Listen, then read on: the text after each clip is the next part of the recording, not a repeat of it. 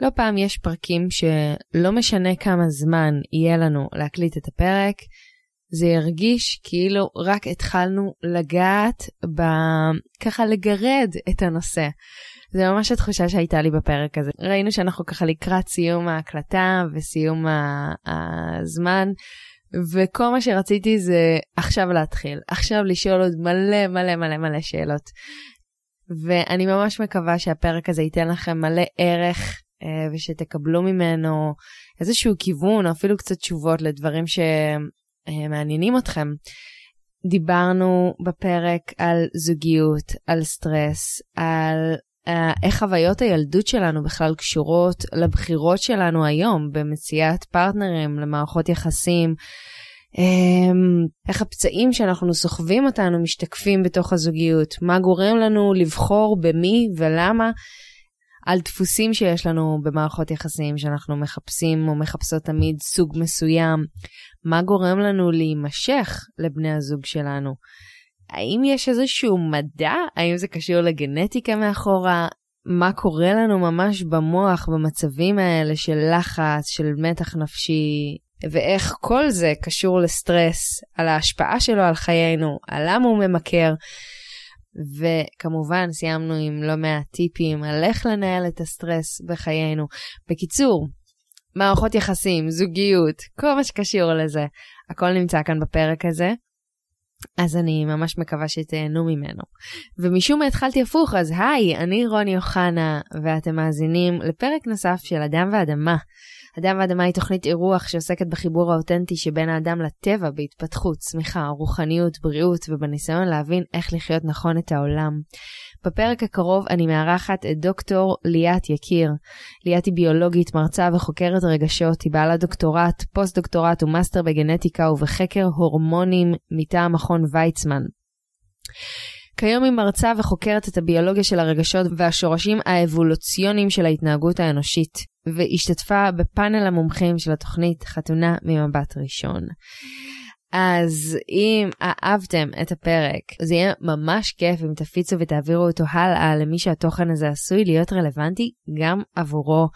ויאללה, בואו נתחיל בפרק, תהנו מלא ותספרו לנו איך היה.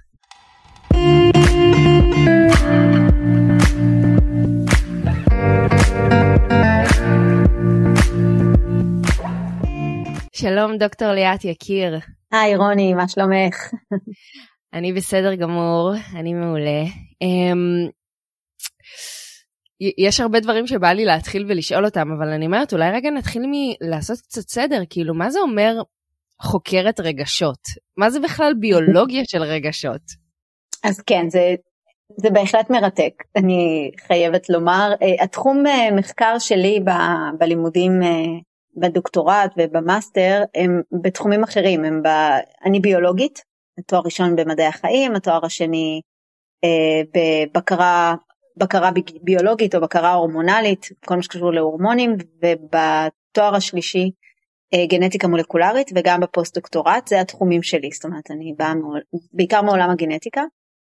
אה, ובשנים האחרונות עשיתי איזשהו shift לעולם של אה, אה, זה נקרא Science Communication, הנגשת מדע לקהל הרחב, ומאוד מאוד התעניינתי בנושא של, ה, של הביולוגיה של הרגשות. כביולוגית באמת הנושא הזה של איך בעצם הגנים, הנוירונים, ההורמונים מפעילים אותנו ומשפיעים בעצם על ההתנהגות שלנו, על הבחירות שלנו, על החלטות שלנו, על מי שאנחנו, על איך שאנחנו מתנהגים. זה ריתק אותי, זה כאילו בשביל, בשבילי חיבור של הכל בעצם, כל מה שלמדתי. אז אה, באמת אה, יצאתי לסוג של מחקר עצמאי והתחלתי גם אה, לכתוב על הנושא הזה, כתבתי את הספר קיצור תולדות האהבה בעצם על הביולוגיה של אהבה. כי אני חושבת שהידע הזה מעולם הביולוגיה באמת מאפשר לנו להבין יותר, אנחנו יצור חי, בעל חיים מאוד מפותח, אבל גם בעל חיים, לא הגענו עם מדריך, ובאמת להבין ממש את החיווטים, את ה... כל ההשפעות האבולוציוניות האלה, מאיפה באנו, לאן אנחנו הולכים, אה, איך זה מקודד במוח, ההתנהגות שלנו, אה, הבחירות שלנו, אה, זה בעיניי מרתק, והתובנות האלה בעצם מאפשרות לנו לדעתי לנהל חיים יותר מאושרים, יותר, יותר בריאים לנפש ולגוף, וממש להשפיע על הרבה מאוד מההתנהגות וההחלטות שאנחנו מקבלים. שבעצם כאילו החלטות שאנחנו מקבלים, או, או בחירות מסוימות שאנחנו עושים, יכול להיות שהן מושפעות מחלקים שהם בכלל לא מודעים שמתקיימים בתוכי, כמו גנטיקה, גנים ויוצא בזה? אה, כן, אה, בהחלט, זאת אומרת, מזווית אה, ראייה שלי, כן, הביולוגיה מכתיבה כל פעולה שאנחנו בעצם עושים, למה עשינו אותה, למה לא עשינו משהו אחר, איך אנחנו בעצם מתנהגים. אם נסתכל על הביולוגיה של ההתנהגות, זה בעצם לנסות להבין מה, מה קרה שנייה לפני שעשיתי פעולה מסוימת, אה, אפילו התאהבתי במישהו, למשל בנושא שלנו, מה קורה ברגעים האלה במוח, ממש ברמה של אה, כמה שעות, מה קרה כמה ימים לפני, אולי אה, איך ההורמונים משפיעים עלינו, זאת אומרת אולי אני במחזור או לא במחזור, האם זה משפיע, בכלל ההשפעה של הורמונים על עצמנו, אם אכלתי לפני או לא אכלתי לפני, אם אכלתי לפני קשור ברמת האהבה שאני אחווה או אם אני אתאהב או לא אתאהב? זה ישפיע בטווח הארוך, זאת אומרת אם כל פעם שתפגשי אה, בחור או בחורה תגיעי מאוד מאוד רעבה אה, והצד השני גם לא יספק את ההזנה הזאת, אה, זה יצרב במוח אה, כן כמשהו לא שלילי, זאת אומרת המוח עסוק בהישרדות קודם כל, ברעב. זה בעצם אם אני אבוא שבעה או אם נאכל כל פעם שנפגשים אוכלים ארוחה טובה, אפילו בשרית. אה, הטבעונים שבינינו פחות יאהבו לשמוע את זה, אבל אה, יש, יש קשר בין הבשר לטסטוסטרון, שהטסטוסטרון יוצר את הדחף המיני שלנו. לא סתם זכרים בטבע מביאים בשר או משהו לנקבות, שוב כמובן מינים שונים מתנהגים אחרת, אבל בגדול יש גם לתזונה השפעה עלינו, יש לשינה השפעה עלינו. אם אני אגיע לדייט אחרי יום מתיש וכמה לילות שאני לא ישנה, זה בוודאי ישפיע על המצב הרגשי שלנו, וגם מה קרה אלפי שנים ועשרות אלפי שנים לפני הדייט הזה בעצם. איך האבולוציה עיצבה, שזה בעיניי הכי מעניין, זאת אומרת הגנים, דיברנו על נוירונים, זאת אומרת מה גרם באותם רגעים להחליט אם בבחור הזה אני מתאהבת ובבחור הזו לא מתאהבת, וכמה קרה כמה אלפי שנים לפני זה, שגרם לי בעצם להתלהב מדבר מסוים, פחות להתלהב מדבר אחר, זאת אומרת הגנים שהם תוצר של מיליוני שנות אבולוציה. וגם על זה יש השפעות כמובן של סביבה ותרבות, שהיום אנחנו כבר קוראים לזה אפי גנטיקה, איך הסביבה משנה את ביטוי הגנים במוח שלנו. מה בוא נרחיב על זה קצת? זה תחום גדול ומרתק. זאת אומרת שעל בסיס הקוד הגנטי שאנחנו בעצם מקבלים מאימא ומאבא, הסביבה בעצם משפיעה על ביטוי הגנים. זאת אומרת, למשל בוא ניקח בנושא שלנו את המנגנון שממנו עשויה אהבה, וזה המנגנון של אה, הורמוני אהבה, אה, אוקסיטוצין בראשם, אבל גם עוד הורמונים שקשורים אליו, אה, אבל אוקסיטוצין הוא הורמון האהבה. במוח החיווטים מחוברים גם להורמון העונג כמובן, דופמין וסרוטונין, הורמון השמחה, אז אהבה זה כיף, זה טוב, זה נעים, זה מעורר מוטיבציה. אז אנחנו מגיעים לעולם עם capacity מסוים של יכולת להפרשת אוקסיטוצין, זאת אומרת לייצר קשרים חברתיים, להגיב לקשר עין, אה, אוקסיטוצין נוצר שמסתכלים בעיניים, מתחבקים ומתנשקים, מחייכים וצוחקים ביחד, כל מגע של אור באור, מחמאות ופרגונים אצלנו בני אדם, השפה משחקת מאוד תפקיד גם. אמ, אמפתיה, שמישהו מדבר איתי, מקשיב לכאב שלי, מוזיקה מעלה אוקסיטוצין, כל הדברים שבאמת קשורים למחוות אהבה. אמ, אז כולנו נולדים אה, עם capacity מסוים, חוץ ממצבי קיצון שיכולים להיות או הספקטרום האוטיסטי או בצד השני, אה, זה נקרא תסמונת וויליאמס, לא משנה, אבל יש את המצבי קיצון, חלק מהספקטרום האוטיסטי נובע ממחסור בהורמון הזה, אבל כולנו נמצאים על איזשהו ספקטרום אה, יכולת להעניק אהבה, לקבל אהבה, לייצר קשרים חברתיים. על גבי זה, אה, תינוקת באה לעולם, רוני הגיעה לעולם, ומנגנון הורמונלי עובד כך שככל שמייצרים יותר מההורמון, נוצרים יותר קולטנים במוח להורמון הזה. ואיך זה קורה? המנגנון הוא אפי גנטי, זאת אומרת, ככל שמחבקים אותך, מנשקים אותך, מלטפים אותך מהיום שנולדת, בעצם בש...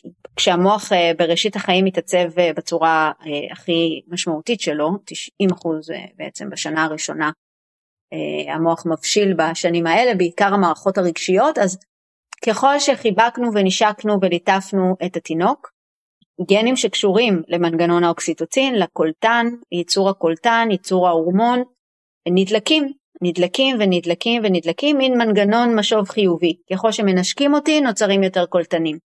ואז בגיל, עד גיל שלוש, אה, זה אפילו מאוחר, אבל שלוש, חמש, אה, המנגנונים אה, כבר מקובעים, ועם זה רוני הקטנה יוצאת לעולם. עם הגנטיקה והאפיגנטיקה, זאת אומרת היכולת המולדת לאהבה, פלוס מה שהסביבה השפיעה על המנגנון. זאת אומרת, ככל שאני קיבלתי... קיבלתי יותר אהבה, ככה אני למדתי לאיזה capacity של אהבה אני ראויה. כן, וזה מה שמרגיש לך נעים. זאת אומרת, אה, אם חיבקו אותי ונשקו אותי וליטפו אותי, ההורים, שהם מקור האהבה הראשון שלנו, הם השמש והירח מבחינת המקורות של, ה, של ההזנה של האהבה, אה, אז הם טובעים במוחנו בעצם את היכולת לאהוב. אה, וככל שבעצם נגעו בי וחיבקו אותי, אני אגדל להיות אדם שמבקש את זה. זאת אומרת שאם במריבות הבן זוג לא נוגע בי, או לא מדבר אליי במילים אה, חמות ונעימות, ולא בכלל שואל אותי מה שלומך, איך את מרגישה, למה, מה, מה עובר עלייך, כי זה מה ששאלו אותי בהקשרים של אהבה. ישבו וראו כשאני עצובה, שאלו אותי מה קרה ולמה את מרגישה ככה. בעצם תינוק מגיע לעולם אה, עם מערכות לא מבוסתות בהתחלה, מערכות רגשיות בעצם לא מבוסתות, אה, ואז בעצם ההורים, הקשר החברתי הזה, זה יכול להיות הורים מאמצים, לא משנה, הקשר החברתי הזה, בעצם בונה לאט לאט את המנגנון במוח שלנו. בגיל 6, 5-6 זה מת, מתקבע, משם כבר המוח אה, אה, רק החלק המצחי יותר ויותר אה, מתבשל, אבל המערכות הרגשיות כבר די מעוצבות, ועם זה אנחנו יוצאים לעולם. עם היכולת בעצם אה, לנווט את ייצור ההורמונים האלה. זאת אומרת, מה עשיתי שכעסתי? מה עשיתי שרציתי אהבה? איך נתנו לי אהבה? האם דיברו אליי, האם קנו לי מתנות, שראו שאני עצובה או כועסת, אז ישר דחפו לי אוכל לפה. ישר, זה היה הפתרון, אה, ליאת כועסת אז בוא, אה, בואי, בואי תאכלי משהו, בואי תאכלי משהו, בואי תאכלי משהו, למדתי בעצם איך להרגיע את עצמי אה, והמנגנונים ההורמונליים המתאימים בעצם הביטוי של הגנים שיוצרים אותם התגבר. זה, זה מטורף בעיניי, כאילו מלא אסימונים נופלים לי תוך כדי, אבל אני רוצה לשאול, יכול להיות שהיום בחיים הבוגרים שלנו, הרבה מאיתנו חווים מפגשים שבהם מגיע פרטנר, והרבה פעמים שמענו כזה, הוא טוב מדי בשבילי, כאילו לא מפסיק לתת לי ולהרעיף עליי אהבה, וכאילו אני לא יכולה להכיל את זה, או שאני אומרת לעצמי זה מזויף, הוא לא באמת אוהב אותי, או שאני פשוט באמת עודפת את זה. יכול להיות שבאמת יש לזה קשר? אז בשביל זה דיברנו רגע על המנגנון של השנים בוא נאמר, כאילו שנות החיים שלנו. בוא נחזור רגע לאלפי שנים, האבולוציה. אה, בכל זאת אה, זכר ונקבה זה לא פיצ'ר שלנו, וגם שימפנזה הייתה אומרת הוא היה טוב מדי אליי. מה זאת אומרת? זאת אומרת שנקבות בטבע לאו דווקא מתלהבות מהטוב והנאמן והישר והאוהב וה, והנותן, אלא אבולוציונית מאוד נמשכות לזכרי אלפא, אוקיי? הזכר השליט, הזכר שקצת אולי לפעמים רודה בחלשים ממנו כדי לבסס מעמד וכוח.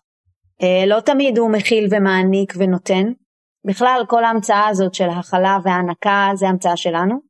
אה, הוא דווקא יכול להיות אלים כלפיה אפילו.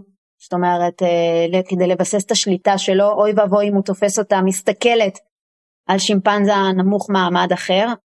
זאת אומרת אם מסתכלים על ההתנהגות של נקבות אחרות בטבע שוב, אני לא אוהבת לעשות מיד את ההשלכות, אנחנו לא שימפנזיות ולא שימפנזים.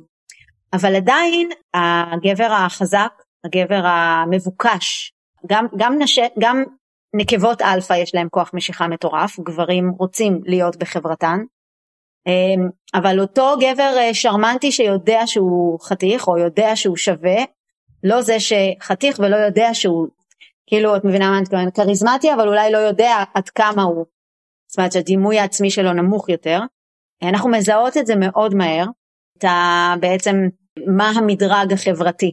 ולכן לפעמים אנחנו עושות את זה, גם גברים עושים את זה, אנחנו לא נותנים צ'אנס למי שנראה מתלהב מדי, מי שקצת רודף אחרינו. אז ברמה הפסיכולוגית אולי היינו אומרים, אני לא מאמינה שאני טובה, אז אני מסלקת מעליי מישהו שחושב שאני מדהימה, והולכת או מחפשת את מי שלא מסתכל לכיוון שלי, כי אין לי הערכה עצמית. אז אני אגיד שיכול להיות שגם זה נכון, אבל גם אה, זה הולך אחורה לגנים, לאבולוציה, אה, שבאמת אם מישהו כל הזמן רודף אחריי, המוח הקדום שלי מפרש את זה שהוא ליגה מתחתיי, אה, כי גם אנחנו יצורים שחיים בהיררכיה, ואם מישהו כל הזמן רוצה להיות בחברתי אז כנראה שהוא ליגה מתחת ו, אה, ומי שלא מסתכל לכיוון שלי ועושה לי חיים קשים ו-hard to get כזה כנראה שהוא ליגה מעל. ובכל הנוגע לרבייה שזה מה שאנחנו עושים בבחירה זוגית רבייה בין אם אנחנו רוצים להתרבות ובין אם אנחנו לא רוצים ילדים או לא בכלל לא בגיל של ילדים המוח תמיד מתוכנת לרבייה אז אנחנו רוצים דרך הרבייה שהצאצאים שלנו יהיו ליגה מעל, לא ליגה מתחת. מאוד חשוב לנו שבוחרים עם מי להזדווג, שוב זו החלטה הכי חשובה שחיה עושה, נכון? הכי חשובה. ובייחוד לנקבה כי היא הולכת לשאת את זה והיא הולכת אה, להעניק ובבני אדם זה עד גיל 30 אה, צריך להעניק ולתת ויש שיגידו כל החיים אבל לא משנה זאת השקעה מאוד גדולה ולכן אני רוצה להיות בטוחה שאני משפרת את האיכויות הגנטיות שלי לדור הבא ולא מורידה אותם. יש לזה שם אפילו, לופ הרווקות האינסופי, אה, שגורם לכך שאנחנו לא נותנים צ'אנס למי שדווקא מראה עניין והתלהבות, אה, בטח לא התלהבות יתר. אני יכולה מאוד להבין את זה, מאוד. כאילו, יש איזשהו משהו שמישהו קצת רוצה אותך יותר מדי, אז נגמר פה האתגר. אתה רוצה להכניס איזשהו אתגר לתוך המערכת הזאת, אבל אני יכולה להגיד לך שעם הגיל, אז בהתחלה היה לי סבלנות להמון אתגר, ואז בגיל 25 היה לי טיפה פחות סבלנות למשחקים ולאתגר, ובגיל 30 נשבר לי ה... מהאתגר ומהמשחקים, ורציתי מישהו ש...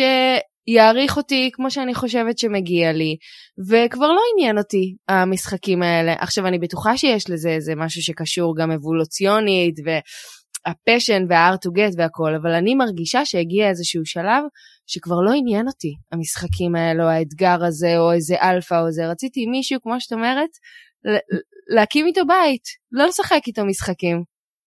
אה, כן, זה מדהים מה שאת אומרת, כי זה באמת אה, בדיוק חוזר לביולוגיה. כי אמרת שהייתי צעירה יותר.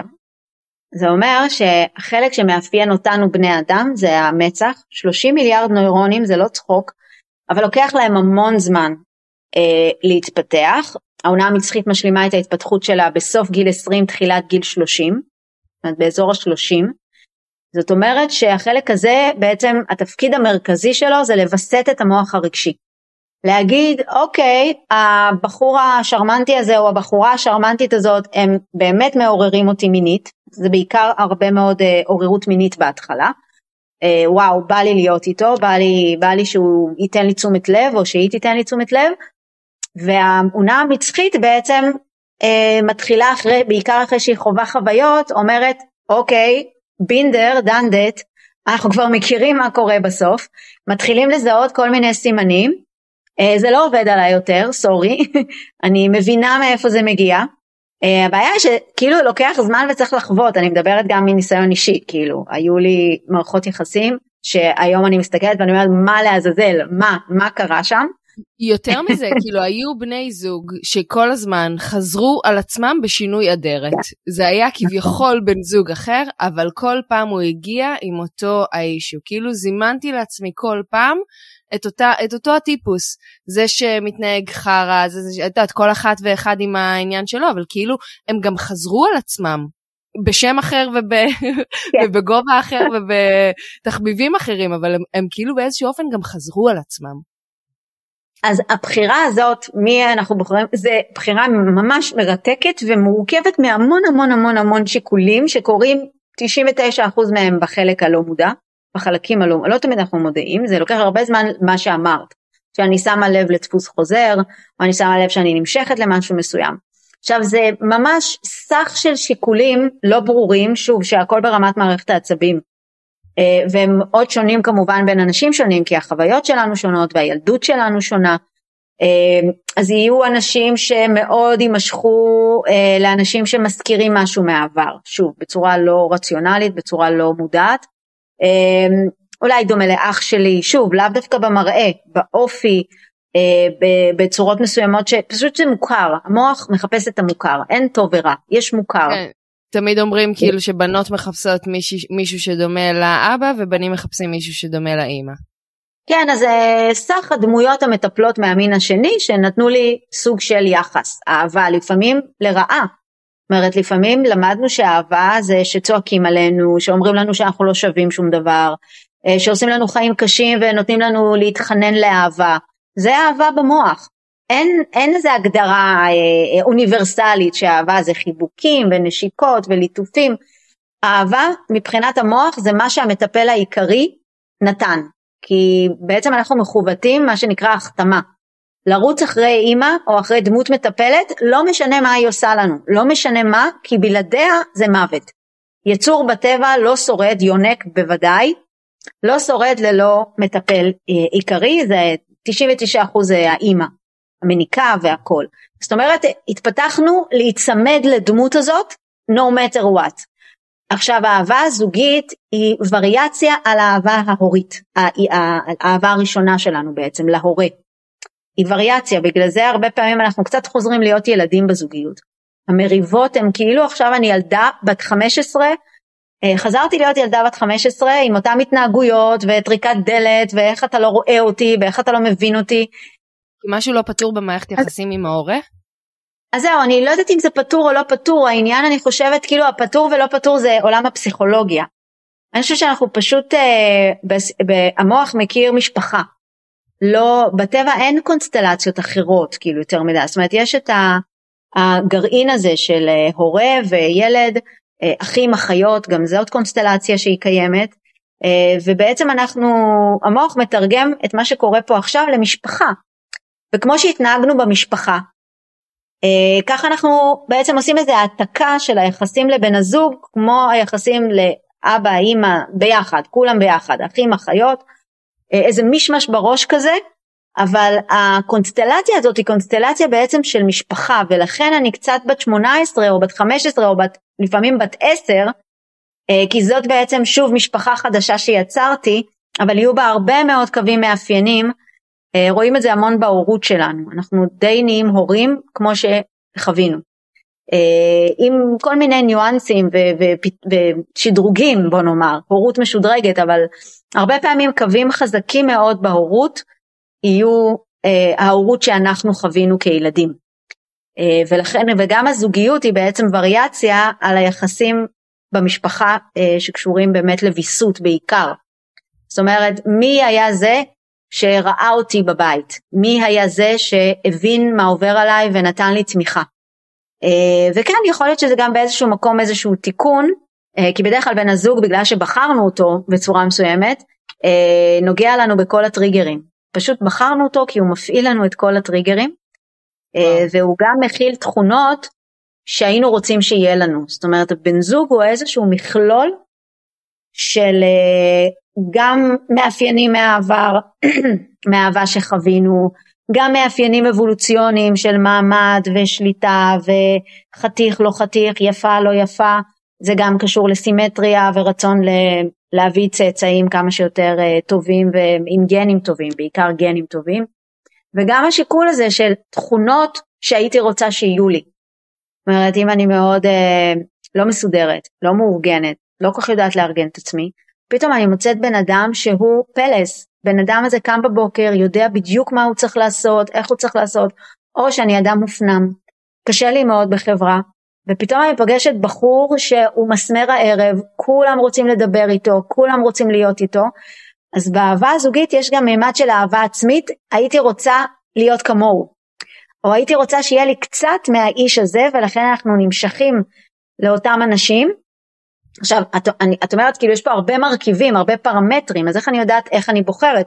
אז זה מין שילוב ויש כאלה שיותר נגיד אה, מושך אותם הדומה לבית, יש כאלה שיותר מושך אותם האבולוציונית פיט, זאת אומרת תמיד נמשכים לאנשים מאוד יפים או מאוד מוצלחים או מאוד שהמעמד שלהם בחברה גבוה ויש כאלה שבאמת יימשכו יותר למה שהייתי רוצה להיות.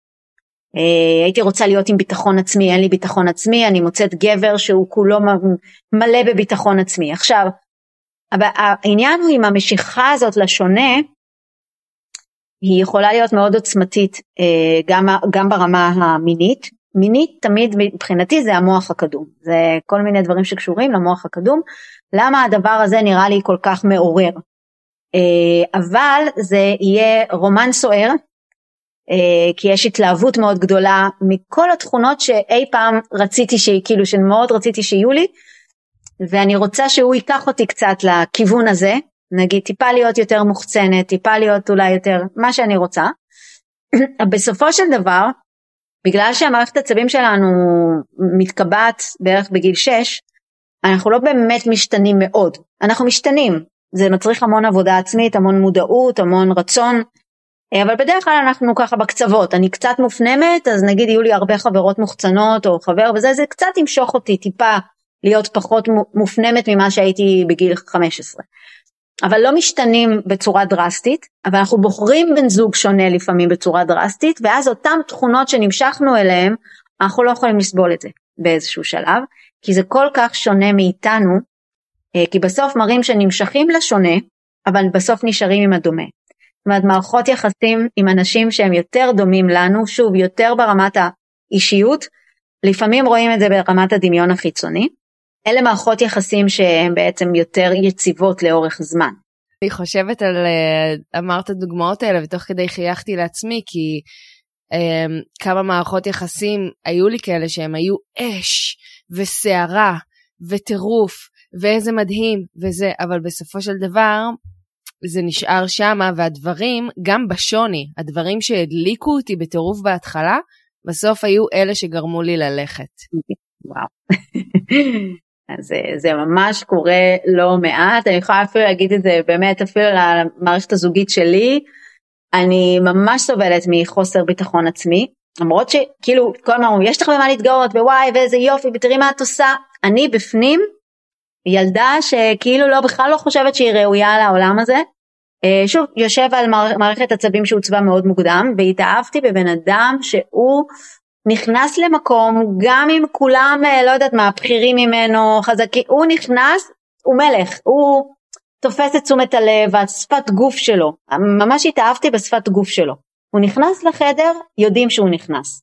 לא כפוף לא מתבייש ואני חייבת להגיד אנחנו שש שנים ביחד הוא הבן אדם הכי מדהים שפגשתי והכל אבל לפעמים אני משתק כאילו זה הרי יכול להתפרש גם כיהירות כהתנשאות. זה זה מראה מאוד uh, מאוד מדגדגת, מאוד מגרדת, זה קשה, ברור. זה, זה, ת, תקשיבי, אמרת מקודם על הריבים שכאילו אנחנו רבים עם ההורים, הייתי במערכת יחסים שממש הרגשתי כאילו אני ילדה בת ארבע שמבקשת דברים, כאילו לפעמים הייתי מאזינה לעצמי מהצד ולא מאמינה שיצאו לי משפטים כאלה, כמו למה אתה הולך? אל תלך, אל תלך כאילו אפילו לחברים, אל תלך, תישאר איתי, תישאר איתי. עכשיו, אני בת להורים גרושים, אז אני בטוחה שזה כן. עוד יותר משפיע. כאילו משפיע, כן, אבל אני רק בשנים האחרונות מתחילה לקלוט עד כמה השפעה עמוקה הייתה לילדות שלנו, לחוויות הילדות שלנו, על מערכות היחסים שאנחנו מושכים לחיינו היום. בדיוק. זאת אחת התיאוריות הכי מבוססות, לא, זה התיאוריה הכי מבוססת בפסיכולוגיה, והיום היא פשוט מתחברת ככה למחקר בביולוגיה, בעיקר באפיגנטיקה, שהסגנון התקשרות שלנו, מה שבולבי בעצם זה התיאוריה שלו על תיאוריית ההתקשרות, הקשר הראשוני שנוצר, בעיקר האם יש לה השפעה עצומה, כי זה מתחיל עוד ברחם, אה, הקשר הראשוני הזה שנוצר בשנה הראשונה לחיים, יש לו את ההשפעה הכי גדולה על צורת ההתקשרות של הילד כבוגר, והם בעצם אפיינו אה, בערך שלושה סוגים, כל פעם זה, מ, מ, יש לזה תתי נושאים, אבל בגדול, הילד, הילדה, התינוק, שיש לו סגנון התקשרות בטוח, זאת אומרת שהוא בכה, מישהו היה שם, אה, הוא קיבל בעצם יחס יציב, בעיקר יציבות היא מילת המפתח פה, זאת אומרת שלא פעם מחבקים אותך ופעם צורכים עליך ופעם זה בעצם הוויסות הרגשי של ההורה בתכלס ורמת הסטרס שההורה נמצא בה, בעיקר האימא, ויש לי הרצאה שלמה על סטרס של אימהות ואיך זה משפיע על הילדים. אה, אני בכלל אומרת שאימהות צריכות לקבל את היחס הכי הכי הכי הכי מדהים מכל האוכלוסייה, כי המצב הרגשי שלהם כל כך מקבע ותובע את החיווטים של הילד והילדה שלה כמעט לכל החיים, אז יש את הבטוח שקיבל מענה לצרכים וחום ואהבה בצורה תקינה. רציתי חיבוק, קיבלתי חיבוק. בכיתי, הרימו אותי על הידיים. כעסתי, אמרו לי נו נו נו, אפילו נתנו לי פליק על היד, הכל בסדר. אבל אה, קיבלתי יחס, קיבלתי אה, אה, היענות למצוקותיי, קיבלתי גבולות, גם זה, זה חלק מהאהבה. קיבלתי גבולות, קיבלתי בעצם מענה לצרכים שלי. מערכת העצבים שלי ווסתה אה, בצורה כזאת של אה, בעצם היכולת לווסת את הרגשות שלי קיימת, כי בתחיל, בראשית החיים מישהו היה שם כדי לעזור לי לווסת את זה, כי תחשבי את זה, כמו מערכת שהיא לא מבוסתת בהתחלה, והיא צריכה איזה עזרה חיצונית בוויסות, ובאיזשהו שלב היא מתקבעת, ועם זה הולכים הלאה. כי החיים מלאים במצבים מאתגרים שמאתגרים את המצב הרגשי שלנו, פעם אנחנו למעלה, פעם אנחנו למטה, פעם אנחנו טוב לנו, פעם רע לנו, פתאום אני עצובה, פתאום אני שמחה, פתאום אני כועסת, מה אני עושה עם כל הרגשות האלה? הילד ה... אה, המצב השני זה נקרא סגנון התקשרות חרד, אני כזאת. אה, פעם נתנו אהבה, פעם לא נתנו אהבה. פעם היה איזשהו מימד של חום, אבל פתאום כעס, צעקות, אה, אפילו מכה. יש, בעצם זה, זה יוצר חרדה, כי את לא יודעת מה יהיה המצב הרגשי עכשיו של מי שבעצם אמון על המצב הרגשי שלך, כן? כתינוק, תינוק לא יודע שום דבר. הוא מווסת את עצמו דרך ההורה, ההורה לא מווסת, זאת אומרת הוא עדיין מקבל מענה, פשוט מענה לא, לא, לא, שקשה לצפות אותו, יש הרבה חוסר ודאות. זה גדל להיות אדם עם סגנון התקשרות חרד, שבעצם קשה לו במצבים אה, של נגיד יש אהבה ואז פתאום רבים, או פתאום אה, הבן אדם אומר אני צריך קצת space. זה מכניס את החרד למצוקה נוראית. כי כאילו, מה זה אומר אני רוצה קצת space? מה, זה, עשיתי משהו לא בסדר, אז זה, זה מאיים עליי. בדיוק, בדיוק. זאת אומרת, קשה לווסת את הרגע, זאת אומרת, מישהו עכשיו מאתגר אותי, אני... אה, כל מצב של היקשרות מכניס אותי למצב של חרדה.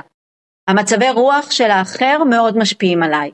במצב של נפרדות נורמלית, אוקיי, אם הבן זוג שלי עכשיו לא טוב, לא כועס, זה לא אומר שאני לא בסדר, זה לא, לפעמים זה לא קשור אליי, והוא יירגע ואחר כך יהיה בסדר.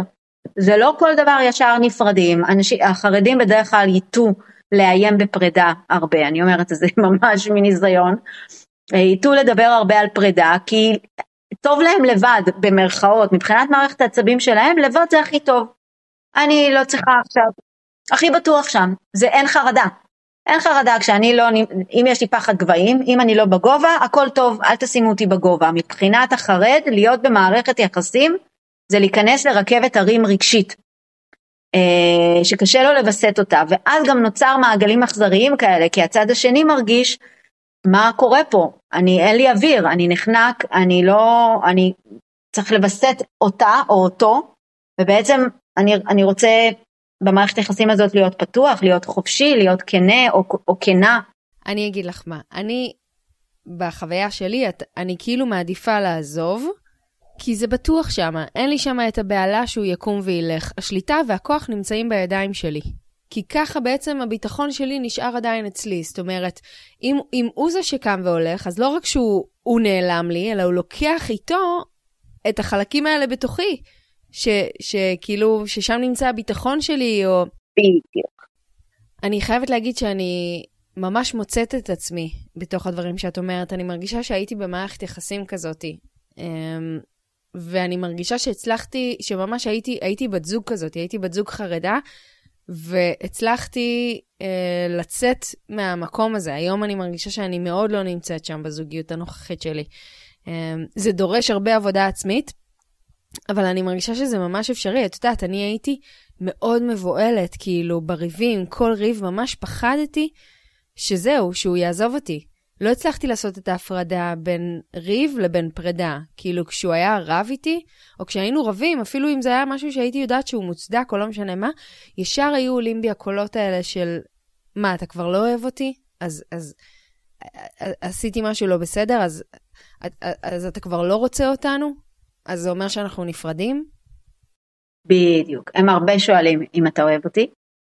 צריכים כל הזמן חיזוק לקשר, כל הזמן.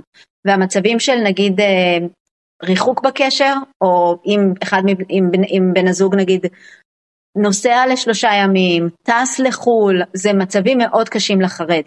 כי הם, אם הם נקשרים, הם נותנים לצד השני שליטה מלאה על הוויסות. אז אם הצד השני פתאום נעלם, זה זהו, הרגת אותי. אה, אז זה המון חרדות נטישה, ואם זה לא מטופל, כמו שאת אומרת, זאת אומרת, אם אין איזה עבודה עצמית על זה, אה, נמצא אותם באיזשהו שלב מוותרים על מערכות יחסים. אה, מקיפים את עצמם בחברים, אוקסיטוצין מגיע מהרבה דרכים, לאו דווקא מזוגיות. ומרגישים ששם הם בטוחים, כי זוגיות היא חוסר ודאות, ומי שעם חרדה, סגנון התקשרות חרד זה סגנון התקשרות שהוא מלווה בהרבה מאוד חרדות בנושא מערכת יחסים, בתוך מערכת יחסים, אומר לעצמו, זה לא בשבילי. זה קשה לי מאוד להתמודד עם זה, תכף נדבר באמת על איך יוצאים מהלופ. אבל אפשר. אבל אפשר עם הרבה עבודה, לא לצפות שזה יגיע אה, ככה, כי תכף נראה איזה מצב אה, אה, הרסני אה, אנשי סגנון ההתקשרות החרד יוצרים לעצמם, בגלל שהם חוו את זה בעבר, וכאן מגיע הסגנון השלישי, אה, שזה הנמנע.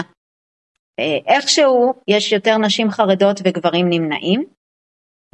זה כנראה קשור גם לטסטוסטרון ואיכשהו משפיע במצבי לחץ, במצבי קושי.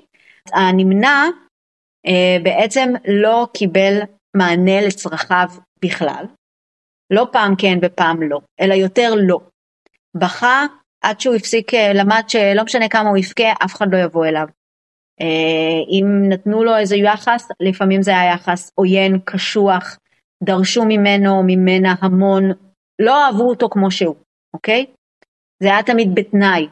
אם כבר נתנו משהו, זה היה עם המון תנאים, אה, והוא למד דבר אחד על העולם, התינוק הזה למד מגיל צעיר, שהוא לא סומך על אף אחד, רק על עצמו.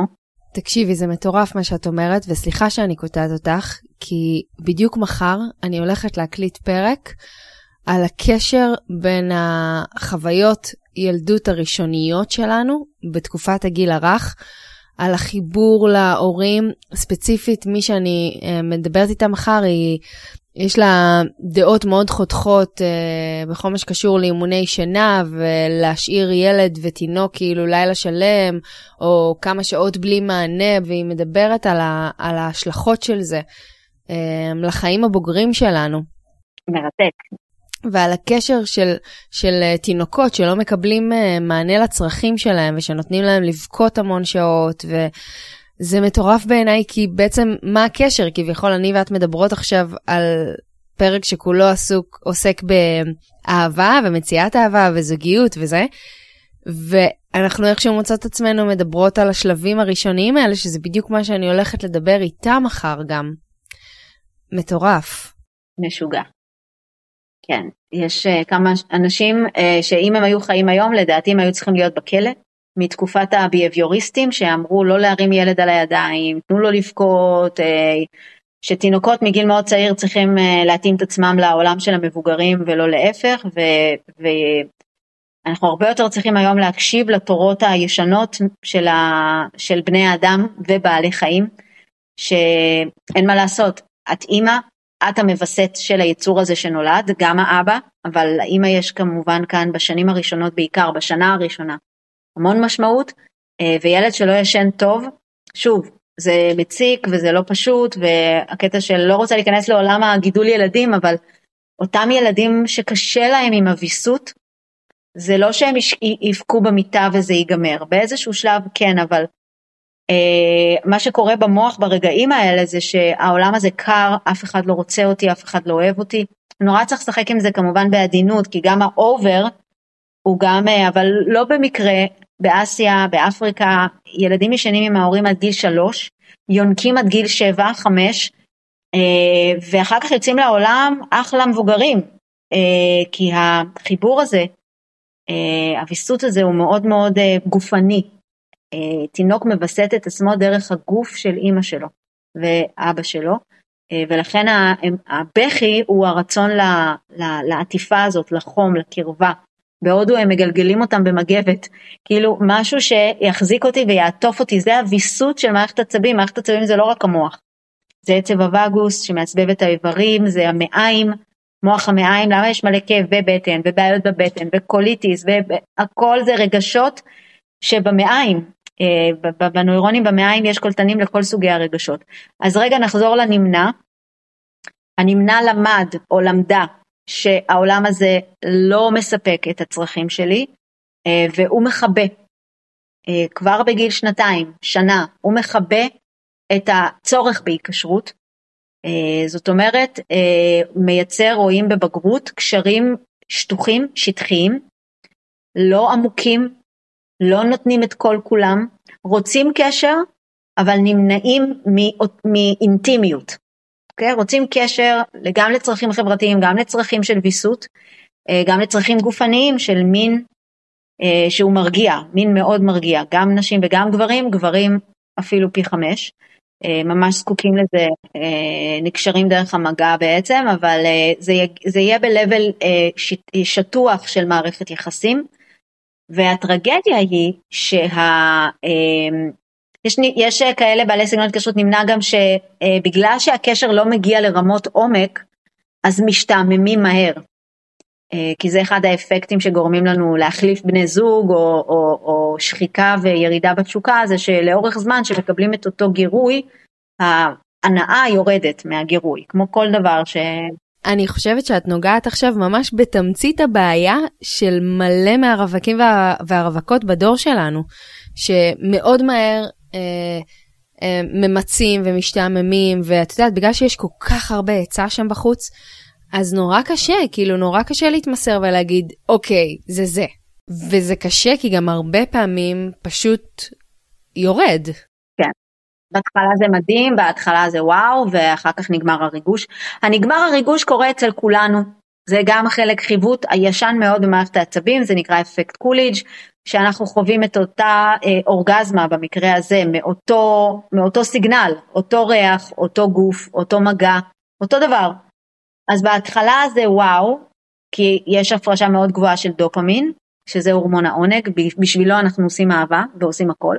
ואז לאורך הזמן שמקבלים את אותו סיגנל כמו סם, צורכים עוד ועוד מהסם, הסבילות, הרגישות יורדת.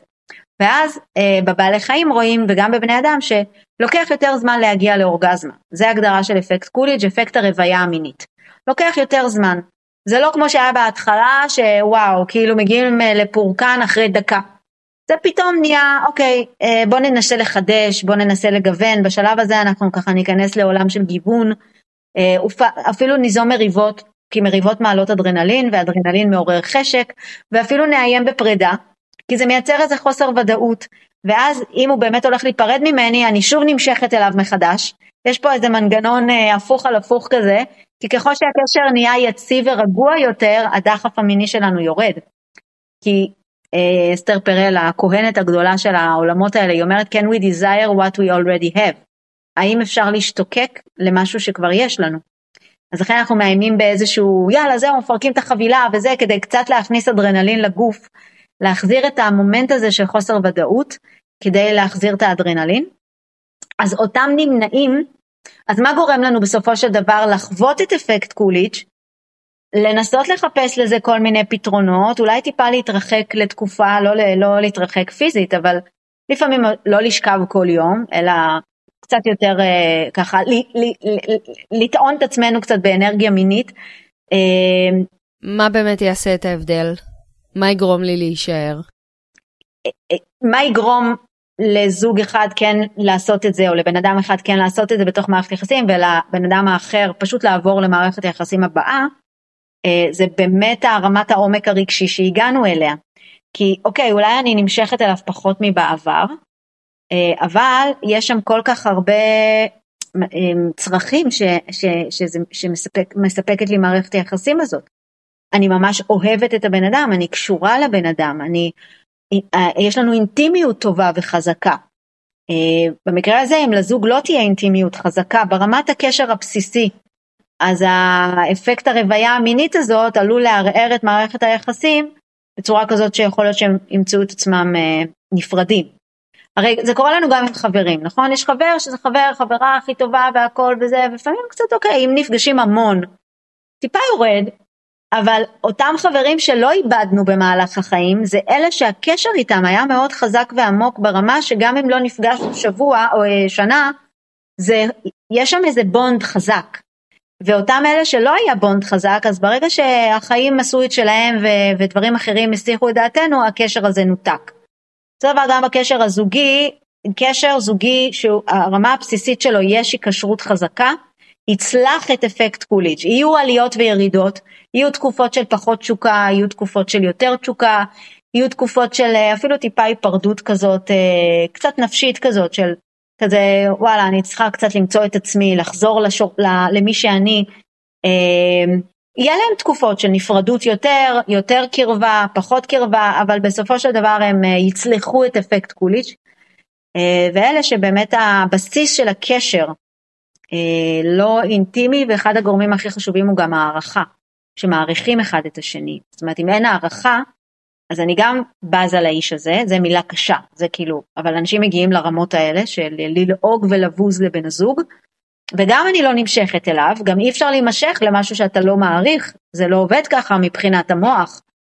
אה, ואז נשארים בגלל הכסף, בגלל הילדים, בגלל אלוהים יודע מה. עכשיו הנמנעים לא יגיעו למצב הזה, הם לא מייצרים קשר רגשי עמוק אה, הרבה פעמים, ולא אה, כולם, שוב, אבל לפעמים נמצא אותם מחליפים מערכות יחסים. הטרגדיה הכי גדולה היא שהחרד באופן לא מודע, לא מוסבר, אה, וטרגי, נמשך משיכה מטורפת לנמנע. והם יוצרים ביחד ריקוד מאוד מאוד מאוד קשה.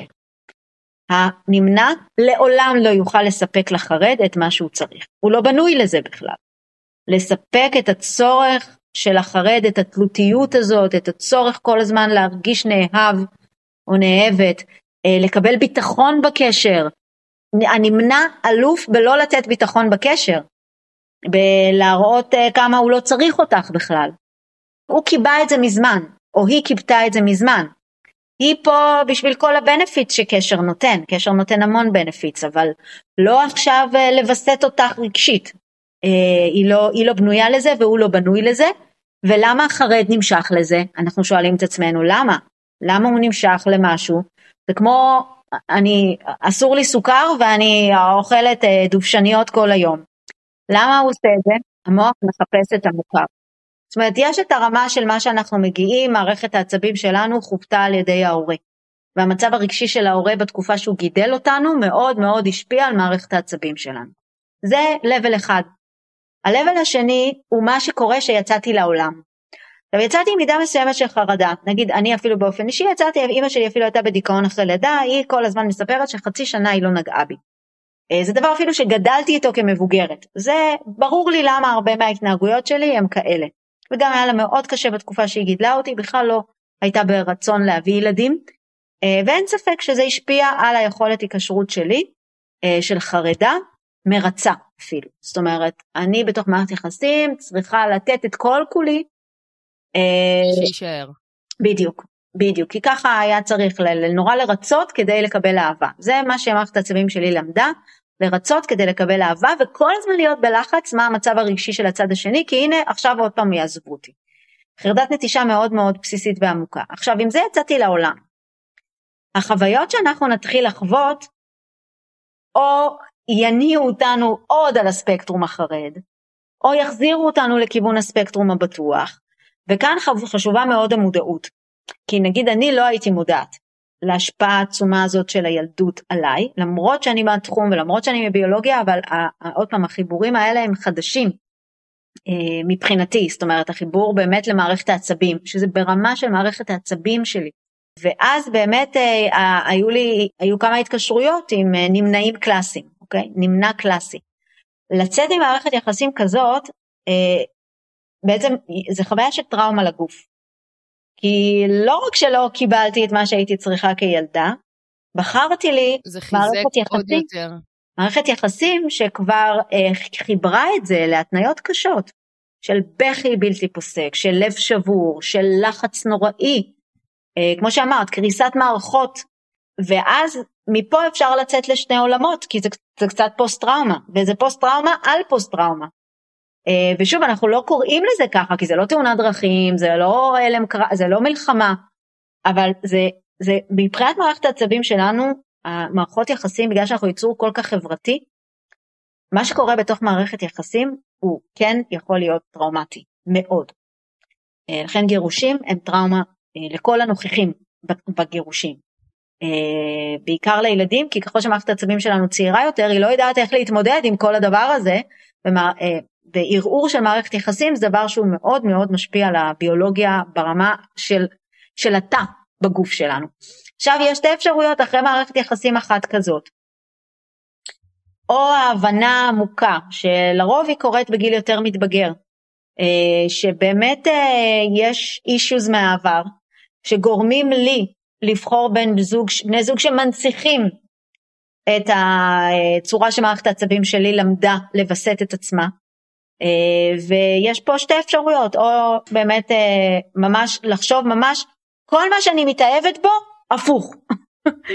זאת אומרת, ולשים לב. או, עולה לי, עולה לי עוד רעיון, או, או לעשות עבודה על אותה מערכת עצבים וללמד את עצמי דרך אחרת לווסת רגשות, ואז ככל הנראה זה יזמן על חיי שיקופים אחרים, בני זוג אחרים שיתאמו את מערכת העצבים החדשה שלי. כן, נכון. ואפילו עם הבן זוג הנוכחי שלי, אני אומר... כמובן הרבה יותר קל להגיד מי לעשות. שהתחושה הראשונית שלי הייתה, אני לא נמשכת אליו. ואז אמרתי, אוקיי, אוקיי, אוקיי, בדיוק זה המקום. אם אני לא נמשכת אליו, זאת אומרת שאין בו את כל מה שמושך אותי. ואני יודעת שמה שמושך אותי הרסני לי, פשוט הרסני לי. ברמה של בן אדם מכור שהולך ולוקח עוד מהסם. אז בוא נבין למה זה לא מושך אותי. כי בן אדם טוב, בן אדם שפעם ראשונה מראה אהבה, מראה אהבה בצורה בטוחה, בצורה שיודעת לווסת, אה, כשאנחנו ביחד זה מותאם, כשאנחנו לא ביחד זה מותאם, הכל מותאם, הן הערפה של אהבה, הן אה, זה נקרא גרנדיוזיות כזאת של הקשר, אין, הכל נורא רגוע, מבוסת, אה, ולמה במוח שלי זה לא מושך, אוקיי? Okay? כאילו מה קורה פה? למה הדבר הבריא הזה, הבריא הזה, הלא פחמימתי ולא מלא סוכר ולא מלא זה, בדיוק מה שאני צריכה, אני אומרת את המשפט, אני לא נמשכת אליו. אה, ובאמת אה, שם הייתה קודם כל עבודה שלי עם עצמי בנושא מין. כי הנמשך לא נמשך הוא מאוד עניין מיני וגם בגלל זה גם הרבה נשים לפעמים אומרות לי נתתי צ'אנס יצאתי לדייט ועוד דייט ועוד דייט אבל מה לעשות אני לא רוצה שיגע בי לא מגיעה לרמה שאני רוצה שהוא ייגע בי. אז העניין הזה פה עם, עם המיניות הוא מאוד קריטי כי הרי זה בסיס נכון אם אני, אני מבינה שהוא טוב לי אבל ברמה של מערכת העצבים היא לא נדלקת היא לא מתעוררת אני לא מרגישה צורך במגע הזה עם הבן אדם הזה זה לא עושה לי לא עושה לי את זה. אמ, אז מה עושים? אז, אז אני, מה שאני למדתי במערכת היחסים שלי שמאוד מתכתב עם הביולוגיה. מה שקורה עם הורמון האהבה זה שהוא יוצר אופוריה. אה, תחושה מאוד נעימה שאנשים שאת אוהבת אותם נראים לך יותר יפים ומושכים עם הזמן. את רואה בן אדם, בהתחלה הוא נראה לך מה זה הבן אדם הזה, אבל אם מתחיל להיות bonding אמיתי ונותנים צ'אנס, זאת אומרת לי זה לקח שנתיים, אה, של קשר חברי, ידידות, חברות, נטו, בלי מגע, בלי מגע, מאוד חשוב. אה, כי אם אני נוגעת כשאני לא רוצה לגעת, או כשאני לא נמשכת ואני אומרת, טוב, נו, בוא, צריך גם את זה לבחון, נכון? זה עושה עוד יותר turn off כאילו בעצם, כי, לא, כי המערכת עצבים שלא הייתה מוכנה כרגע, אה, לא הייתה משיכה, אז, אז הפעם הבאה לא, אני לא ארצה את זה. אז לא היה שום מגע, היה רק בעצם היכרות, היכרות אמיתית. בסופו של דבר, רק אחרי שהייתה איזושהי הרגעה של מערכת העצבים שלי, הרבה הפרשה של אוקסיטוצין, של הנהיה bonding, פתאום מצאתי את עצמי מחכה לפגוש אותו, אה, מחכה לראות אותו, מחכה לטלפון שלו, אה, פתאום ה, ה, ה, לקח הרבה זמן, עוד פעם, זה... אבל מהרגע שהייתה לי החלטה בראש, די עם המערכות יחסים ההרסניות שלי, זה אפילו מנגנונים של הרס עצמי. אני חושבת שיש בנו גם ביולוגית מנגנון של הרס עצמי אה, שמופעל על ידי הקבוצה. זאת אומרת אם, אם, אם פרט בקבוצה מרגיש שהקבוצה כאילו לא רוצה אותו ובראש ובראשונה זה ההורים, הוא מפעיל מעין מנגנון שאני לא אתפוס מקום פה. מנגנון הפוך על הפוך כזה שגורם לו באמת לפגוע, ב... אני מאוד מתעניינת היום בנושא הזה של הרס עצמי. למה אנחנו נכנסים למסלול הזה ולמצוא את המקור הביולוגי של זה, זאת אומרת, כי זה קיים גם בטבע, שהיצור המנודה מת מאוד מהר, מהסטרס כנראה, כי בעצם זה, זה סטרס מאוד גדול שלא אוהבים אותך או לא רוצים אותך או לא נותנים לך מקום בעולם, אתה לא מעריך את עצמך. אז מופעל איזשהו מנגנון של הנה אני אוכיח לעצמי שאני לא ראויה לאהבה, הנה אני אוכיח לעצמי שאני, מגיע לי ככה, מגיע לי יחס כזה. אה, ואז אני חושבת שההחלטה הזאת הייתה, אה, אוקיי, בוא, זהו, משנים את חוקי המשחק, ואני לא אלך עם החלק האבולוציוני הזה של נמשכת אליו, לא נמשכת אליו, רגע, רגע עם זה. ואז בסופו של דבר, רק ברגע שהייתה שם, היה קשר, היה bond, אה, אני אומרת, רק ברגע שיש bonding, אוקסיטוצין, האופוריה בעצם גורם לנו לראות את האחר בצורה יותר טובה, כאילו. הוא יותר יפה, יותר מעניין, יותר מושך ממה שהוא היה נראה לנו בשלושים שניות הראשונות שראינו בן אדם. זה יכול להיות גם לרע, בן אדם שהיה נראה לנו מהמם ויפהפה, היום אני רואה אותו, אני ממש לא רואה אותו כמו שראיתי אותו אז, אני רואה אותו אפילו לא יפה. זה משפיע עלינו, ההורמונים משפיעים על הצורה שבה אנחנו תופסים את המציאות ואת האחר, אה, ולכן, אה, כמו שאת אמרת, את אמרת שבסופו של דבר הגעת למסקנות, וראית, אה, אז זה באמת מצריך הרבה עבודה עצמית.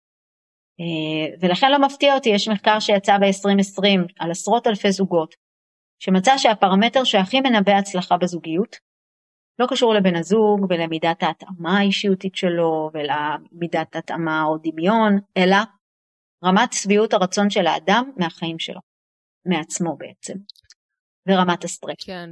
ורמת הסטרס האישי. אני חושבת, אני חושבת ש... אני הייתי במערכת יחסים מאוד כזאת, מאוד, uh, הייתי במקום מאוד מאוד חרד על המקום שלי, זה הציף לי המון פחדים. Uh, כמו שאת אומרת, בכלל לא ידעתי שזה דברים שקשורים לילדות, כאילו פתאום זה הפגיש אותי עם זה. והייתי מאוד מבוהלת אם הוא ילך, והייתי מאוד צריכה אותו.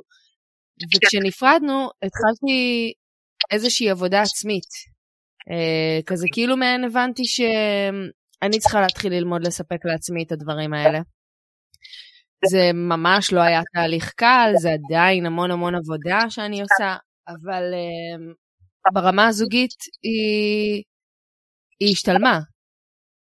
כי היום אני נושמת לרווחה בתוך זוגיות. Uh, אני יכולה להישען אחורה, אני מרגישה ביטחון, אני חושבת שגם uh, הבאתי לעצמי איזושהי זוגיות ששיקפה גם פחות או יותר את המקום שהתחלתי um, להיות בו. כמובן גם חשוב לי להגיד, כי זה משהו נורא חשוב שאני זוכרת שגם חברה נורא טובה אמרה לי תוך כדי, אמרה לי גם, זוגיות היא, היא גם בה אפשר להמשיך לעבוד על עצמנו, זאת אומרת, את לא צריכה לייצר איזה מוצר מוגמר, לעבוד לבד, כאילו זה תהליך אינסופי, וזה משהו שגם עם פרטנר נכון אפשר להמשיך לעשות אותו ביחד.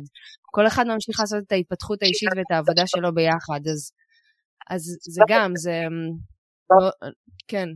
ממציא השיטה שאני כל כך מאמינה בה, שיטת טיפול זוגי, אני בכלל חושבת שאי אפשר זוגיות בלי עבודה, אה, בעיקר במצמתי משבר, אז ממציא שיטת הטיפול לטיפול זוגי, הרוויל הנדריקס, אה, ממציא שיטת האימאגו לטיפול זוגי, שמתבססת על התיאוריית ההתקשרות והכל, שבעצם אנחנו מחדשים את הדברים שלמדנו במשפחה בתוך הקשר הזוגי.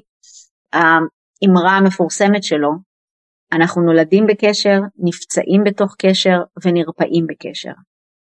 זאת אומרת, בן הזוג שבחרנו, לא סתם בחרנו בו, זה יושב על הדברים האלה מהעבר. הדבר הכי קל יהיה לעשות שאנחנו נתקלים ככל שאנחנו נהיה יותר זמן ביחד, תיגמר שלב ההתאהבות שזה בין שש שעות לשנתיים, אה, שבהם אנחנו עושים המון העמדת פנים, שמים על עצמנו כל מיני מסכות של מי שהיינו רוצים להיות או מי שאנחנו חושבים שראוי לאהבה.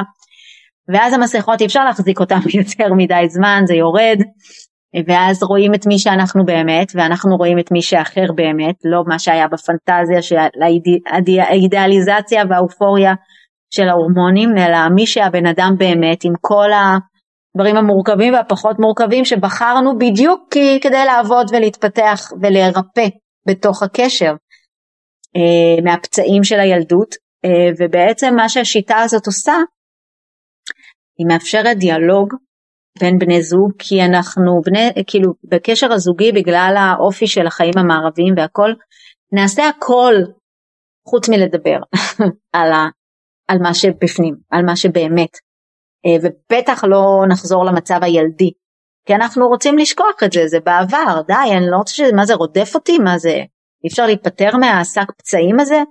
לא אכפת לי מזה יותר די. אז בטח שאני לא אה, אציף את זה עם עצמי גם קודם כל ובטח לא מול אדם אחר שישפוט אותי ויבקר אותי ואולי הוא יבין שבכלל אני לא ראויה לאהבה כי, כי, כי זה מה שלמדתי. אה, אז אנחנו מסתירים את העבר והאימאגו אומר אה, בין ה... כל השנים שלא מדברים על שום דבר עמוק אלא יותר מנהלים את הזוגיות בעיקר כשמגיעים ילדים וזה כבר הופך להיות ממש לעסק משפחה אה, צריך רגע להיכנס לעומק אה, ולדבר על הדברים כי הראו ש-70% מהמריבות של בני זוג הן חוזרניות, 80% מהם אנשים יוזמות, לא כי הן רוצות לריב, אלא כי הן יותר זקוקות לצורך לדבר ולווסת דרך הדיבור. גם אנחנו יותר סובלות מסטרס, רמת הקורטיזול שלנו יותר גבוהה. אה, אז רוב המריבות הן חוזרניות, רוב המריבות הן על אותם נושאים, 60% מהם אין להם פתרון בכלל, הם קשורים לדברים מאוד עמוקים. הם יוצאים ככעס על, ה, על הכלים או כעס על ה, למה לא עשית, למה לא עשית, אבל בסופו של דבר הם יושבים על דברים יותר עמוקים. אה, והשיטה שלו היא ללכת ממש ממש אחורה.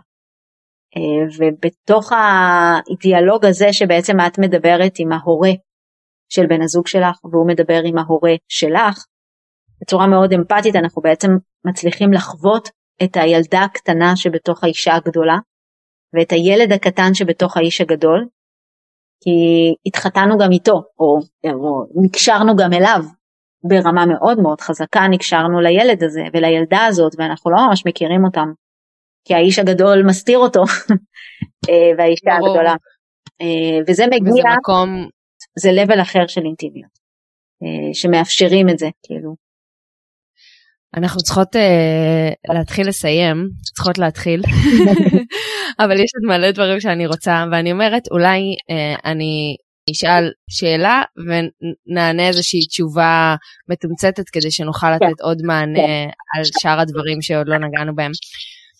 מדברת הרבה על סטרס, אז מעניין אותי על הקשר, נגיד אם אנחנו באמת נמצאים במערכות יחסים שאנחנו מאוד חרדים לגביהם, או שזה מציף בנו הרבה חרדות. איך הסטרס קשור כאן? מה ההשפעה שלו עלינו? אז סטרס אה, באמת אה, אחד הצרות של המאה ה-21. אה, באופן עקרוני תגובת הסטרס היא תגובה, כמו שאמרנו, מאוד עתיקה, משפיעה על כל תא בגוף שלנו. לחץ דם, הלב, הדפיקות לב, הוא חלק מהחיים הזוגיים. אומרת, אנחנו צריכים בעצם לפרוק את הסטרס. הסטרס נובע לא רק מהיחסים הזוגיים, לרוב אפילו לא מהם. אלא מהרבה מאוד גורמים. קריירה, אנשים סביבנו, ילדים, כל אחד וה... אנחנו בעצם מבקשים שבן הזוג יעזור לנו לווסת את הסטרס, אה, את עצמנו בעצם. אה, כי מערכת העצבים שלנו זקוקה למערכת עצבים אחרת כדי לווסת את הסטרס, כדי להרגיע ולהרגיש ביטחון. ולכן הרבה מאוד מהכעסים שלנו יצאו בזוגיות. כי על הילדים אנחנו מרחמים ובעבודה לא נעים ועל חברים בטח לא נעשה את זה, אז הכל יוצא על בן הזוג, וזה חלק מהחוזה, אתה עוזר לי לווסת את הסטרס שלי ואני אעזור לך לווסת את הסטרס שלך. אבל לפעמים זה יכול ליצור מצב שלמדתי להפוך אותו לשק החבטות שלי, או שהוא למד להפוך אותי לשק החבטות, וזה כבר יהיה מצב כמובן שיוביל לזה, אבל אם אנחנו מבינים את זה ש-80% ממה שבן אדם עכשיו מוציא עליי זה לא קשור אליי, זה קשור אליו, לפחות 80%, והוא בעצם מווסת את עצמו דרכי כי אחד הדברים שקורים בסטרס, סטרס מגביר אגרסיה. כשרע לנו אנחנו עושים רע לאחרים. זה מערכת עצבים שלנו מווסתת את עצמה על ידי העברת האולקוס לאחר. זה טרגי. אבל זה חלק מה... רואים את זה, בבון מקבל מכות ממישהו גבוה ממנו בהיררכיה, הדבר הראשון שהוא עושה, מחפש מישהו נמוך ממנו בהיררכיה ומוציא עליו את כל הקריזה שלו. בתור בסופר אתה עומד, מקום קלאסי, לפרוק רגע עצבים. אני הרבה פעמים צוחקת עם עצמי כי אני אומרת, נראה לי שעשינו קצת טובה אחד לשני. הרגיש לי שגם הוא עכשיו רצה קצת לפרוק עצבים, גם אני קצת כאילו התחשק לי רגע לקלל ככה כמו שצריך מהלב. אז כאילו, בוא, אפשר לקרוץ אחד לשני, אפשר להגיד תודה. כאילו שנינו היינו צריכים רגע ככה. אה, יפה, בסך הכל הוא עזר לי למסט את עצמי וזה הכי קל עם בן אדם שלא מכירים כי הוא ילך וזהו כאילו הוא לא צריך להתמודד אחר כך עם ההשלכות. בדיוק. אז אנחנו עושים את זה בזוגיות אז uh, הסוד לזה הוא באמת uh, גם ללמוד לווסת את עצמנו וזה אומר uh, שוב הדברים הקלאסיים של uh, לצאת להליכה. אני, אני מרגישה שאני overwhelmed. עכשיו ברור לי שכל מילה שהוא יגיד בעיקר התכונות השונות האלה ממני, כן? זה עכשיו יהיה לי, וואו, אני, אני יכולה לקרוע מישהו. אה, אני כרגע נשלטת על ידי קורטיזול, אה, הורמון אהבה נשאר בדם 6 דקות, קורטיזול 20 דקות, אנחנו נורא בנויים להתמסמס בקושי, בכאב, ברע. אה, ועכשיו שאני מוצפת בקורטיזול, אני רואה את העולם פי שלוש יותר רע. זאת אומרת, אם הכלי, אם הכלי עכשיו שהיה לו במקום אם הייתי חוזרת שמחה ובדיוק עכשיו קיבלתי קידום העלאה, חברה טובה אמרה שהיא באה לפגוש אותי, הייתי לוקחת את הכוס, שמה אותה בכיור, יאללה שטויות, נרחוץ את זה, מה הבעיה? אבל אם אני כאילו די כבר עם העולם הזה, נכנסת הביתה ורואה משהו שמזכיר לי גם את התכונות שאני כל כך לא אני בבן זוג שלי, ובוא נוסיף לזה גם הבדלים מגדריים, גבר זה לא אישה, אישה זה לא גבר, אה, אז יאו, אה, אה, אז עכשיו יצא. זה נקרא מחטף אמיגדלה. אמיגדלה זה בלוטת הסטרס, השתלטה על המוח, גם ככה היא שולטת רוב הזמן, אבל כשאנחנו במחטף, כבר יוצא לנו מהפה דברים שאנחנו, אני אמרתי את זה, אני באמת אמרתי את זה עכשיו, אה, וואו. דברים קשים. כמה פעמים אני אומרת לעצמי, רגע, תשתקי, תחכי, תצאי החוצה. ותחזרי אחרי זה כי, כי גם כשאתה כועס יש לך רצון כזה אה, עוד יותר כאילו שהצד השני גם יהיה לו כואב שהוא יבין. נכון פעם חשבו שמישהו עצבני עליך תענה לו ברוגע תענה עכשיו מסתבר שזה יותר מעצבן שאת עצבנית mm. ומישהו עכשיו בואי תשבי תרגי בוא נדבר על זה בנחת זה עוד מה דווקא זה נקרא רפור שמישהו עכשיו בא בתוקפנות להחזיר לא באובר תוקפנות אבל להיות ב-level הרגשי שלו. לא להיות עכשיו ב-level רגשי שיגרום לו להרגיש שהוא משוגע וכל השאר הם אה, דלי למה. לא, כולנו פה סך הכל מופעלים וואו, 90% נורא, מהזמן על ידי נורא, התחושה הזאת שאתה ממש כועס ואז הצד השני כזה גורם לך להרגיש משוגע? וואו. זה, זה נורא. נורא ואיך אמרת דבר כזה? ואיזה מילים השתמשת זה הבן זוג שלי שהוא מאוד מאוד מבוסס ורגוע לכן בחרתי אותו אבל כשאנחנו רבים אז הוא יכול לדבר איתי אחר כך על טון הדיבור שלי ועל המילים שהשתמשתי בהם. וזה מילים של אבא שלי בילדות, קללה או משהו כזה, משהו שכל האנשים עושים ואני מרגישה משוגעת שאני קיללתי במריבה, וואו. אה, אז, אז זה כן. מראה גם את, שוב, העולמות הכל כך שונים שאנחנו מגיעים, אבל אני בחרתי אותו כדי שבמקום שבע קללות יצא לי קללה אחת, או שהטון דיבור שלי לא יהיה אובר מתוח, אלא טיפה יותר דומה לשלו, וגם הוא בחר אותי בגלל העוצמות הרגשיות האלה. שאני יכולה להוציא אותו רגע מהשליטה והאיפוק והכל הזמן להיות ב, בשליטה על הרגשות שלו. אלא כן וואלה גם אני יכול, בפעם הראשונה שראיתי אותו מתפרץ מחאתי כפיים, הצלחתי להוציא אותו משלוותו, זה הישג אדיר. וואו. Uh, כי שוב אנחנו בוחרים את הניגודים האלה uh, והחוכמה היא באמת לצלוח את המעבר הזה שאחרי ההתאהבות הניגודים האלה יטריפו אותנו. אמ, אז אני אומרת, אז זה חלק מהחוזה לווסת את הסטרס אחד של השני, אבל אנחנו לא יכולים להפיל על בן הזוג את הכל. קודם כל גם בגלל שזה יעורר שוב חרדות נטישה, כי אם הוא יעזוב זה לא שהוא עוזב, הוא, כל המערכת המווסתת שלי עוזבת, כל הרגולציה שלי עוזבת יחד איתו, מה אני אעשה לבד, אני אמות, אני אשתגע עם עצמי. אני חייבת שהוא יישאר ואז אנחנו נהיים יותר תלותיים. זה נקודה מעולה. כי זה לא באמת רק שהוא הולך, הוא כאילו לוקח לי את כל הביטחון שהצלחתי לייצר מחדש. בדיוק, הוא לוקח לי את מערכת ההרגעה שלי עכשיו, כאילו, אה, וזה כבר אה, טראומה חזקה מאוד, אה, אז אנחנו הופכים להיות יותר תלותיים בבן אדם, ואז אנחנו עלולים גם יותר להערים עליו קשיים. אז הנושא הזה של קודם כל לאבחן את רמת הסטרס שלי, אז זה תקופות, יש תקופות שאנחנו ב down, יש אפילו מחקר שמצא שלהיות קצת בדיכאון זה מאוד בריא. זאת אומרת לא אנחנו זה לא ה down של דיכאון קליני אלא אנשים שיש להם תקופות של דיכאון זה, זה, זה טוב זה בריא זה גם גורם לנו לראות את העולם קצת יותר אה, כמו שהוא. איך אנחנו יכולים ללמוד לווסת טיפה את, ה... את הסטרס הזה? אז זהו, קודם כל לזהות את הרגעים שלפני מחטף המגדלה, כי once אנחנו נהיה בתוך המחטף מאוד יהיה קשה לצאת משם. אה, להבין, אה, אוקיי, כל פעם שהאמיגדלה השתלטה על ההגה זה רגע למידה אחרי שנרגע, מה היה הטריגר? מה היה הטריגר? האם הטריגר קשור בכלל לבן זוג? האם הוא קשור לדברים אחרים? זה בא ללמד אותי כעס או מתנה, בא ללמד אותי משהו בצרכים שלי כרגע לא נכון לי. אולי לקחתי על עצמי יותר מדי בעבודה, אולי אני מתמודדת עם יותר מדי דברים כרגע, זאת אומרת התפרצויות זעם זה סימן שאני בסטרס גבוה. אם הן חוזרות הרבה, זה אומר שצריך לשים לב. אז קודם כל ברמה הכי בסיסית זה אם אני יודעת שהיה לי יום קשה והכל זה הליכה זה דבר מצוין עם ההוריצה עם המוזיקה. אה, כל דבר שבעצם אני למדתי שמרגיע את מערכת הצבים שלי שהוא לא אוכל ושתיית אלכוהול. במידה כמובן זה מרגיע בטח לא להיות אה, אם אני אכנס הביתה מתה מרעב ולפעמים זה קורה וזה דבר מאוד לא טוב שאנחנו עושים לעצמנו.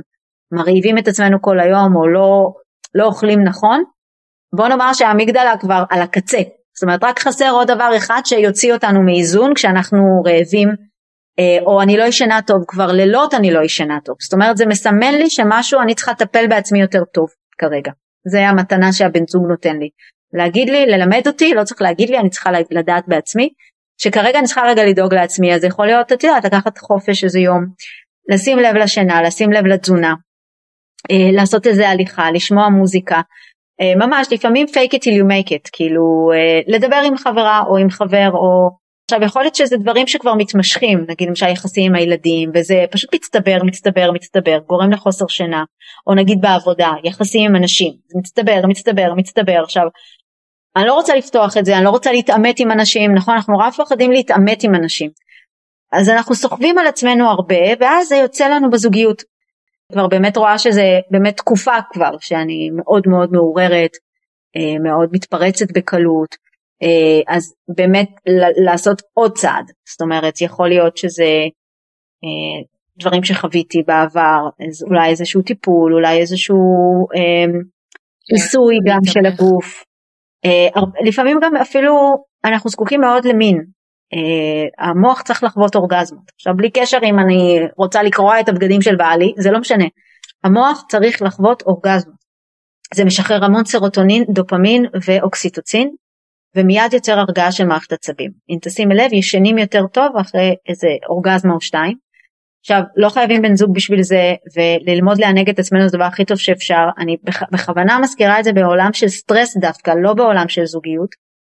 אה, כי זה אחד הדברים שמרגיעים את האונה המצחית ואת מערכת העצבים שלנו. האונה המצחית המצב היחידי שהיא לא פעילה בה בבני אדם, העונה המצחית מייצרת את המחשבות, את הדאגות, את השיפוט, את הביקורת, את כל ה... Uh, המצב היחידי בבני אדם שהיא לא פעילה זה ביחסי מין, זה בזמן פעילות מינית בכלל, גם בדמיון, כן, פנטזיות. זה בעצם רגע יציאה מהעולם הזה ופשוט לתת לגוף לחוות את השטף הורמונים הזה. זה, זה מרגיע אחר כך. אני, אני חושבת שזה באמת כאילו זה כלי טוב אבל הרבה פעמים נראה לי משתמשים בזה כאילו כבריחה. בדיוק. ואז זאת נהיית בעיה. ואז זאת נהיית בעיה בדיוק בגלל זה דיברתי על הקטע גם של העונג העצמי והכל כי עוד פעם אני מדברת על מצב עבור אישה בייחוד של נגיד שבועות על שבועות לא חוויתי אורגזמה יכול להיות שעשיתי סקס אבל לא היה לא חוויתי אורגזמה. הגוף יכול להיות גם מאוד מעורר. אנחנו לא תמיד עושים את הקשר הזה בין המצב הרגשי שלנו לפעילות המינית שלנו. אבל זה כמו, חשוב לגוף כמו שינה וכמו אכילה. אה, שמעתם? קיבלתם המלצה מדוקטור, זה יד ראשונה מדוקטור. זה גם מוביל לאריכות ימים כי המוח אה, מאוד פעיל בזמן הזה. אה, עכשיו העניין הוא שהרבה פעמים נשים כדי להגיע למצב של עוררות מינית צריך להוריד את הסטרס. בשביל להוריד את הסטרס צריך קצת עוררות מינית אז אנחנו במעגל אכזרי כי סטרס מוריד דחף מיני. הדבר האחרון שמעניין אותי עכשיו זה שיגעו בי, זה לגעת, לא בא לי. אז שוב זה מעגל סטרס גם הנושא של שינה כשאני בסטרס אני לא ישנה טוב.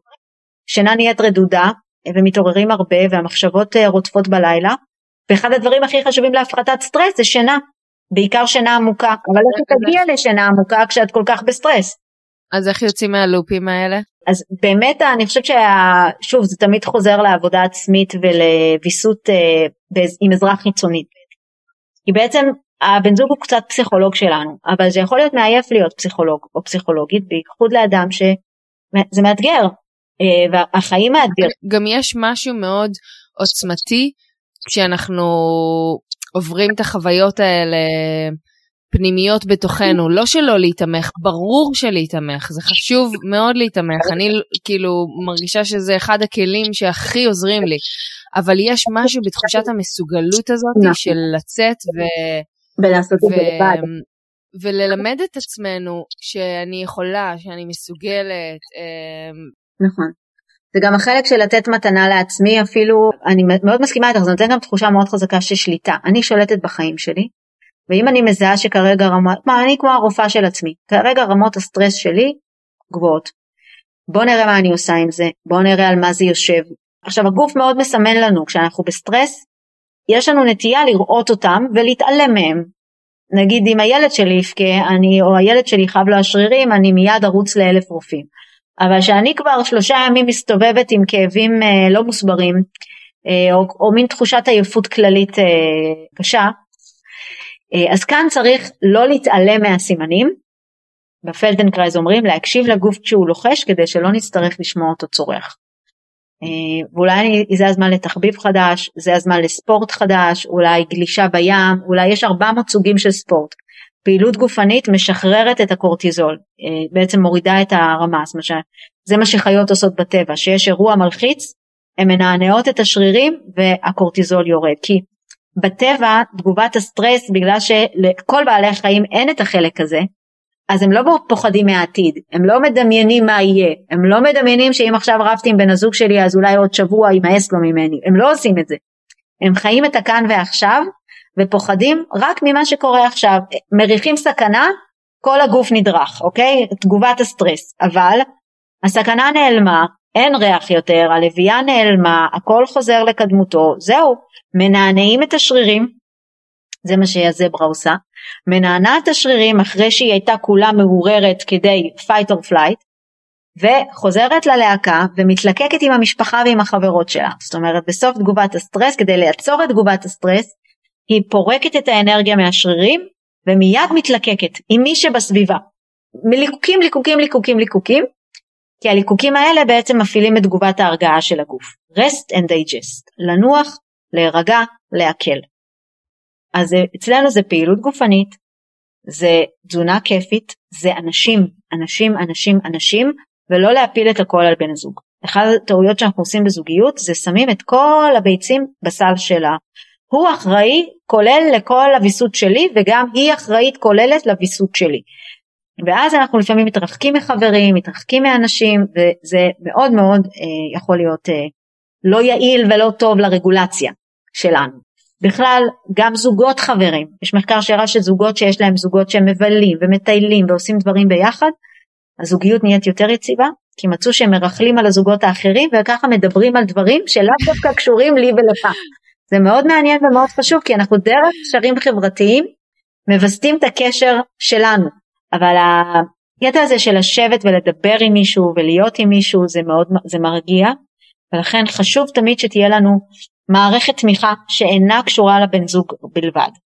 לא צריך מערכת, צריך מספיק חבר אחד או חברה או אחת שאפשר ככה להיות הכי הכי פתוחים ואמיתיים ולא לעשות רושם ו, אה, ולא להיות מי שאנחנו, כי לפעמים גם את זה אנחנו עושים ואז זה רק מכניס אותנו יותר ללחץ כדי להתאים לחברה.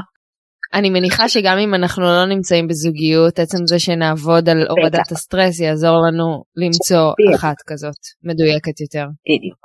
כי כשאנחנו בסטרס, לרוב, אמ-, אמרנו, האמיגדלה לוקחת את הפיקוד, וכשהיא בוחרת, היא בוחרת בני זוג לא ממש טובים. היא בוחרת בני זוג שמנציחים, כי יש עניין עם סטרס. הוא ממכר. למה הוא ממכר? למה אנחנו רואים שאנחנו יכולים להיכנס ל mode קורבני ו mode של סבל ומוד של אה, זה, כי כל התנהגות של אדם מקדמת את מטרותיו. אז למה אנחנו יכולים להישאב לבור הזה של הסטרס? כי מופרש שם גם אדרנלין. אדרנלין זה חומר מעורר. לחץ זה רגש. זה עדיף מלא להרגיש כלום. ואם הסביבה שלנו, שוב, בילדות הייתה מלאה בלחץ ומלאה בסטרס, המערכת עצבית שלנו ממש רגילה אליה. אז אם אנחנו לא בלחץ, אנחנו בלחץ. זאת אומרת, אנחנו זקוקים למתח הזה, זאת אומרת, החשיבה שלנו כבר, היא, זה רפלקס כזה. אה, אז זה רק מה שנקרא טרנספורמציה מתקנת, צריך לעבוד כדי לשנות את הדפוסים הישנים האלה ולהפוך את ה... אה, לטפל בזה, זאת אומרת, בצורה מעמיקה, כדי שהאמיגדלה לא תבחר לנו בני זוג, כי זה לא יהיה טוב. אז באיזשהו אופן אם אני צריכה לאסוף ולסכם את זה, זה שאני אדע אמ, לווסת את הסטרס. בחיי יעזור לי גם בפן הזוגי וגם במציאת זוגיות נכונה ומדויקת יותר בחיים שלי. בדיוק, בדיוק, ממש ככה. אני בניתי עכשיו ממש סדנה, אני אעביר אותה באחרי, אחרי אפריל, של עבודה עצמית, של דרך שאלונים, לזהות מי אנחנו. עבודה עצמית זה לא לזוגות, זה לא בכלל לא, זה פשוט להבין מי אני, אה, כדי לעשות את ההתחלה אפילו של העבודה הזאת, כי אם אני לא יודעת מה אני אטפל, במה אני אטפל אם אני לא יודעת, למה אני נמשכת, מה הטריגרים שלי, מה חוויתי, כי, זאת אומרת איזה אישיות זוגית נבנתה לי. חלקה קשורה להורים, חלקה קשורה לחוויות החיים. אה, אבל אמרת שגם אם משהו קשור להורים או לחוויות החיים זה לופ שאפשר לצאת ממנו. אפשר לצאת ממנו.